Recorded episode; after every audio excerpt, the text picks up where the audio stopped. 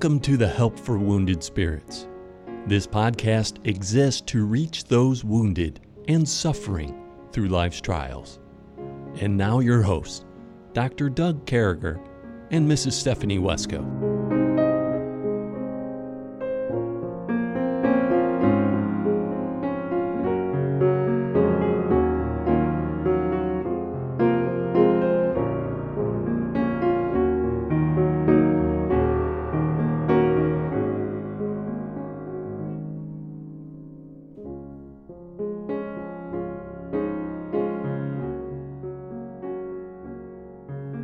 Great to be back with you folks again as we continue on with the book of Psalms and these songs in the night and different things going on. We just appreciate you folks and uh, we just want to let you know that uh, uh, without you, we'd have no one to talk to. So praise God. Share. We'd just be talking to each other. And uh, I was just telling during during the break, I was just telling Pastor Crockett about our Apple Analytics that we ran a few months ago, and uh, we just can't believe how many of you folks are out there willing to listen to us right now. Our number one listeners, so your areas have got to pick up. But our number one areas, the big three, are Pensacola, Florida, with about 200 people listening to us out there. So if you're in Pensacola, we think you're pretty cool. And uh, actually, if you're anywhere, we think you're pretty cool. And then coming in second is right outside of Fort Bragg, North Carolina, in the Fayetteville area. And coming in third as a weird from the outside uh, is in Nepal. So the nation of Nepal, I'd I'd have to look at a globe twice to find that place. We know it's in Asia. We know where it is, and and uh, we thank God for each and every one of you wherever you're at today. We continue on with these songs tonight. We have Pastor Crockett with us, so he gets the big question in our segment. You might be right with God. So knowing that, Pastor, you might be right with God if if you serve behind the scenes. Oh, you know what? That right there says it all. Be a behind the scenes Christian. Be a behind the scenes Christian. You know, when I was in the army, we had spotlight soldiers. Those uh, would be digging holes, would be working all day, and then this guy would tap you on the shoulder and say, "Let me dig." Even though we didn't do nothing all day, he'd hop in the hole, he'd throw a little bit of dirt on his face, and then you'd see the commander pull up and say, "Yeah, I've been down here shoveling." God doesn't want spotlight Christians. He wants Christians that serve in the background and. Uh, just do what they got to do. Take care of people. And uh, and I'll tell you, I want to be that guy. You know, I haven't done much for church. I did uh, the week before Easter, so the folks had some stuff printed up at our church, some some three by five postcard things, and we have 62 houses in our neighborhood, and counting the houses down the road and things like that. I took 103 of those cards and threw them in mailboxes, and uh, uh, just trying to be behind the scenes. But one of the guys got mad at me. It came to my house and left the card in my door and said, Don't leave a card in my mailbox again. Now, here's the bad thing I don't know who the guy was. So I just put a track in everybody's mailbox yesterday. So as I as I walked as I walked the neighborhood, I had a stack of tracks left over from church, and I threw one in everybody's mailbox. So I hope that the guy writes his address on here this time when he brings because everybody calls me preacher and the Jesus freak in the neighborhood. But uh, anyway, here we go. And so I like that a behind the scenes type of person. So and then now you get the tough one, food that's right with God. What are you thinking? Well, when you were talking about Stephanie a couple podcasts ago went to Cody, Wyoming. Yeah. Um, I remember being there. This is probably 20 years ago, and we were at this cowboy church, which being from the Midwest, I was shocked. Instead of having coat hangers, they had cowboy hat hangers. the the communion table was all you know wrought iron and looked like right out of a cowboy movie. And so we go to the the pastor owned a ranch, and we go to his house afterwards. And one of the guys on our team, I like hot food, but one of the guys just loves hot food. And so he, anywhere we went, he was a Tabasco sauce aficionado. He wanted the, the latest, the greatest. And so this this pastor gets a smile on his face and goes over to the cabinet and he comes back with this bottle and it says liquid stupid. and, and I, I, I put just a drop. His wife had some homemade ice cream, so I had a big bowl of ice cream ready. I put just a drop on my tongue and it, it felt like some kind of acid going down the back of my throat. It didn't taste good. It was terrible. So I wouldn't say that's that's food that makes you right with God, but uh, it did clear me out, like you said. Liquid, yeah, liquid stupid. Yeah, That's yeah. I, we had my kids have hot problems, and uh, one of my friends, Jeff Stewart, he's a pastor in this area. He went out. We let him stay in our house with his family while we were still in the army. The last six months, we had owned a house back in America, or a year. We let his family stay there. Anyway, he left us a bottle of hot sauce, and he had to sign a release to buy the hot sauce. and uh, same thing, it, it, was like gasoline. I put it on my tongue. Until this day, uh, I still have memories of that. But my boys, they uh, actually both did a teaspoon to prove some type of manhood. But I'll tell you, it changed their intestines for the next week or so. Oh, no. Anyway, here we are. We're on uh, Psalm 94, moving along. Food that's right with God. We went on food that's not right with God there, but you know, uh, God is right. And uh, this psalm, this psalm really changes directions, I believe, here. Starting in verse number 12, it says, Blessed is a man whom thou chastenest. Oh, and by the way, that word chasten, I remember being in the seminary, and one of the things that stuck out to me about that word chasten is it's actually also the same root word for disciple. So when God chastens us, we're getting discipled, we're growing, we're learning. So that's a good thing there. O Lord, and teachest him out of thy law, that thou mayest give him rest from the days of adversity until the pit be digged for the wicked. For the Lord will not cast off his people, neither will he forsake his inheritance. But judgment shall return unto righteous, and all the upright in the heart shall follow it. Who shall rise up against the evildoers, or who will stand up for me against the workers of iniquity? Unless the Lord had been my help, my soul, and had almost dwelt in silence. When I said, My foot slippeth, thy mercy, O Lord, held me up. In the multitude of my thoughts, within thy comforts, delight my soul. Shall the throne of iniquity have fellowship with thee, which frameth mischief by the law? They gather themselves together against the soul of the righteous and condemn the innocent blood. But the Lord is my defense, and my God is the rock of my refuge. And he shall bring upon them their own iniquity and shall cut them off in their own wickedness.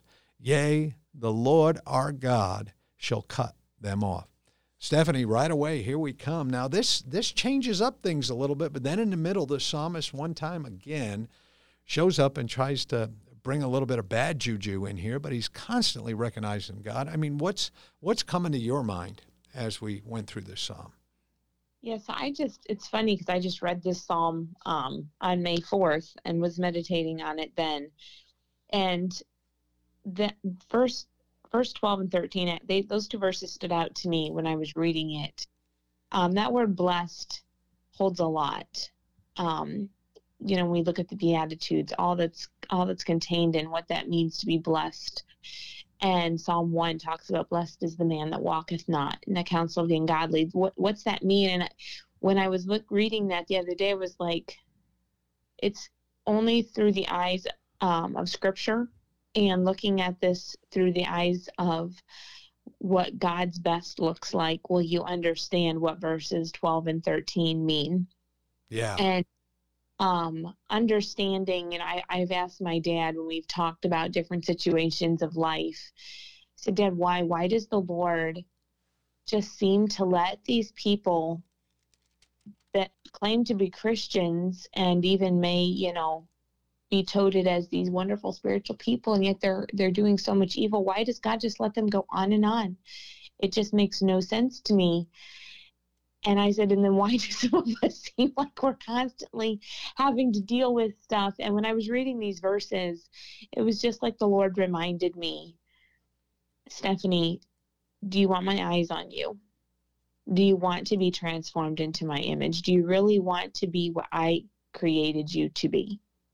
Because if you do, it's going to mean times of chastening. And yes, like you were saying, it doesn't always mean correction. It's that idea of being made to just to discipleship but when i think of discipleship i think of being transformed into the image of christ. That is his goal for his children is to reflect him.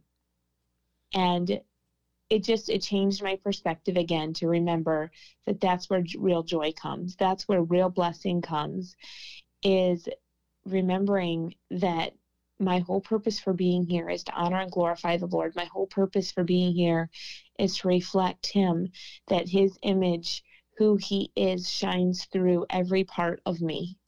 And the only way that's going to happen is to go through things that may not always be pleasant. Sometimes there's the great joys and the great victories, but sometimes there's those times of, oh my word, I can't believe that just happened. But it's all a part of that process of God creating me to be who he wants me to be for his glory. Yeah, no, I like that. I like the idea that, uh, you know, if we didn't go through some of these trials, if we didn't go through some of this craziness, if we didn't have knuckleheads around us, we wouldn't be growing. We wouldn't be getting closer to God. So remembering the reason for trials is number one, to get closer to God. Number two, to help other people get closer to God through your trials. And so I like that you went down that road. That's a good road. So, Pastor, thinking that, I mean, what do you think in there? Yeah, it, it seems clear, even, you know, beginning in verse 12 Blessed is the man whom thou chastenest, O Lord, and teachest him out, out of thy law. So there is this, this clear connection between discipline and discipleship. And then in verse 13, that thou mayest give him rest from the days of adversity. Uh, that, that God is allowing us to go through the valley now to bring us back to the mountaintop that he's mm-hmm. he's and and I I see this all the time. I love being around older folks in the church, these senior saints. Yeah. And so many of them when I ask them to share their testimony, it just amazes me the trials they went through. And mm. some of them even the you know the, the, chastening they were rebellious they hated the lord as a young person and then the lord just broke them and and now they're the sweetest kindest people you'd ever meet and to recognize how God uses that chastening and the adversity and the discipline to then form us like forging gold, you know, that, that we come forth as gold out of those adversities, more refined, more like Christ, more conformed to his image, which is the whole point of, of why yeah. we're still here, why God doesn't just beam us up the moment we get saved is to, to go through sanctification. And, and certainly that's one of the key means that God allows is is chastening and adversity. Yeah, and and and that's you know, folks. I mean, that's the crux of a Christian life is is coming out the other end of trials. We're all going to have trials, and Pastor said a couple podcasts ago, you're either going through it now or it's coming, or and, and things of that nature. We're going to have trials. We're going to live through things. People are going to let us down. Our kids are going to let us down um, these old bodies, you know, sooner or later they're going to start letting us down a little bit. But to have the ability to use those things that hurt us, those things that that have really uh, wrung out our lives, and some of us have been hung out on the line to dry. I get that. But to be able, the cool thing about serving God is now we can take those things and they can make us stronger. And here's the real cool thing about God we can help other people as they're going through drunk junk, maybe not to go through it as long, as hard, or as terrible, because we can say, "Hey, been there, man." And uh, you know, this is what God did for me, and these are the verses that God used in my life, and these are the things. And so, for instance, last night, so my prayer group uh, consists of my wife Debbie and uh, Debbie. Pray for Debbie. She's had a migraine. She's had this neuro- neurological thing for like three weeks, and we got to get her into a neurologist. And we've been traveling and trying to get through this, and but so last night I'm there with a lady who was a missionary for many, many years with her husband and uh, uh, in Papua New Guinea and Papua New Guinea, and then uh, a lady who was a nurse for many years, and, and, and, they're a bit older, but we both kind of adopted the lady who's the mission was the missionary to Papua New Guinea as like a mother to us. You know, she's just oh, she's so solid, so still, so I mean, every one of her prayers is a prayer of expectation. It's not a prayer of God, will you? If you, kind of, sort of. It's like, hey, God, uh, you know, Doug's hip's hurting tonight. Let's go ahead and take care of that, Lord. We're, we're looking forward to it feeling good tomorrow when he wakes up or something. Mm-hmm. I mean, she her life is different than mine. And then last night, joining us, we have a uh, senior saint, a wonderful lady in our church that had a six bypass surgery uh, mm-hmm. six weeks ago and she was in her appointed place of duty last night praying with us. And uh, I was looking around that group, and I said, God, and I don't know. don't ask me how I ended up praying with three women every week, but it's just kind of what happens. And, you know, they usually turn back and grab me by the hand and say, Doug, what's your request? So I'm not going anywhere because they, they pray better than I've ever prayed. But this is what I'm thinking, folks. And, and this is where I think God wants us to go with this. I, we're going to go through junk. We're going to, some of you right now, your trial, your stressor, your trauma from PTSD, it's still at a real high and hot place in your life. It's still everything you're doing. Uh, it, it comes up all the time. But it's Psalms like this that remind us there's a reason for that. And that remind us there's a way out. You know, the, the Bible said that, that the Lord is our defense, that the, uh, He's the rock of our refuge. And, you know, we need refuge right now. And uh, we're going to find that in God. We're not going to find that, in, you know, just having having these times of reflection uh, is okay, but having times of prayer, boy, it changes things. Having times of reading your Bible, it changes things. My problem is, and even as a Christian, uh, being somebody who dealt with PTSD, who has PTSD, who's a PTSD victor, uh, I'll tell you, who has victory. Uh, you know, in my life, I spent way too much time reflecting. I spent way too much time uh, in some type of retrospective lamentation, lamenting type of craziness. I'm just being upfront with you guys. And uh, but when I got to that point where I just started looking at God, I just started looking up. I mean, things started changing in my life. And, and you know, I went through a trial in this last year that was just craziness. You know, it was just craziness. But here's what happened because my skin had been toughened, because I had been through junk in my life, it, it, turned my life, even though I called pastor maybe 67 times in the first two months, uh, I, I think I'm through it now. But I think that I went through that crazy trial and stuff in a completely different way than I would have uh, before going through my previous trials. Mm-hmm. And I, I was on the phone last night. I had a missionary call me, and he, and not knowing what we've been through, or uh, and by we, I'm talking about Stephanie, Debbie, and I, and some other folks. But not knowing that, he called up and said, Brother Doug, how do I handle a situation like this? Guy's been a missionary 45 years. And the first thing I did was weep with him. I mean, I, I said, Brother, this is okay. You're not going to believe this, but God's got this. And so going back to you, Pastor, we want to we want to say so these folks that are listening to us for the there's there's two groups of people listening to us. There's those who are suffering right now from PTSD. I mean, they're just in the battles, they're in the throes, they're going through it. Then there's those that second group who've already kind of been through it. Uh, and then, you know, and among that group are people who've had junk in their life, but they're helping people with PTSD. And I mean, what happens to a church member that gets stuck in a storm, gets stuck in a trial? What happens to them?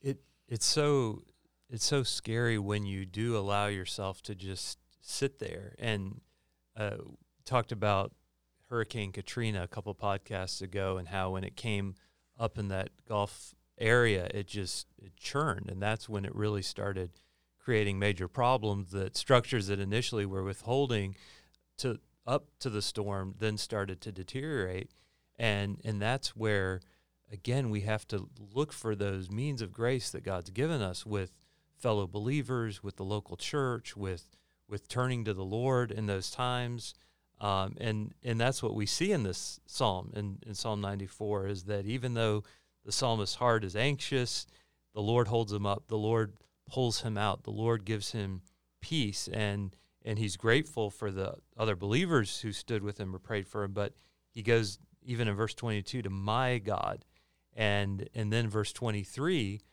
our God. So he's mm-hmm. not only claiming God as his personal God, but apparently now he's got other believers around him uh, who are who are standing with him, and and together they're looking at God's promises. To together they're trusting God to to bring judgment on evil and to vindicate the righteous and to mm-hmm. to restore them. Amen. Amen. Wrap us up, Stephanie. So with about a minute. Uh, what do we take from this? And I, I know what Pastor just said and what I said. And now, as a lady perspective, um, what do we take from this? Well, for me, verses 22 and 23, um, well, 21 through 23, are they're very comforting to me Um, there are times that this sounds maybe sounds weird, but I feel like um, you kind of feel very defenseless um, being a single mom with eight kids. And those verses become extra precious because verse 21 has been a reality in my life. And that those moments of feeling like there is no defense, there's no nobody there to to tell other people that need to back off to back off. You're just kind of there like, okay, I can't deal with this. And then verse 22 picks up, but the Lord is my defense and my rock and my refuge. And it just takes me back to so many other Psalms, Psalm 27 yeah. and Psalm 19. And being remember being reminded, verse 23 isn't a conditional promise. Mm. Verse 23 is just a straight old, this is what God is going to do. And it makes me smile. It makes yeah. me be able just focus on why I'm here to serve and glorify the Lord. And um, it just gives you a hope and a peace that passes understanding that God's in control. And again, Romans 8:20 brings Romans 8:28 back into focus. Yeah. Of serving God. Yeah. No, that's good. Uh, this is all good. You know, in the army we had a saying and uh, the saying was this it's regulation, baby. And by baby, that's just the way we talked in the Army back in the day. But if something came up uh, and we knew there was nothing you could do about it, you would just look up at the people, especially being a, a, a sergeant major where I was at, people would come to me for the final authority, the final ruling. And I'd look at them and say, You know the answer. It's regulation, baby. So listen, this is what I'm telling you folks today. You know the answer. It's right here in God's word. It's right in those last few verses. And uh, thank God, thank God that we know the regulation. And uh, listen, have a great day. We look forward to hearing from you real soon. Thank you.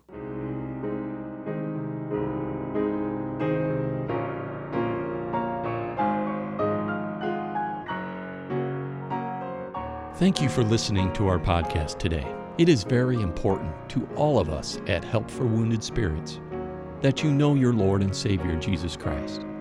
The Bible is very clear with a simple salvation message. You can know today. First, you're a sinner, for all have sinned and come short of the glory of God. Second, there's a price on sin, for the wages of sin is death. Third, Jesus paid that price for you but God commendeth his love toward us, in that while we were yet sinners, Christ died for us. Lastly, you must speak it with your mouth and believe it with your heart. That if thou shalt confess with thy mouth the Lord Jesus, and shalt believe in thine heart that God hath raised him from the dead, thou shalt be saved. For with the heart man believeth unto righteousness, and with the mouth confession is made known unto salvation. Simply ask the Lord to save you in Jesus' name while believing in your heart, and He will. Please contact us if we can help you in any way. God bless you.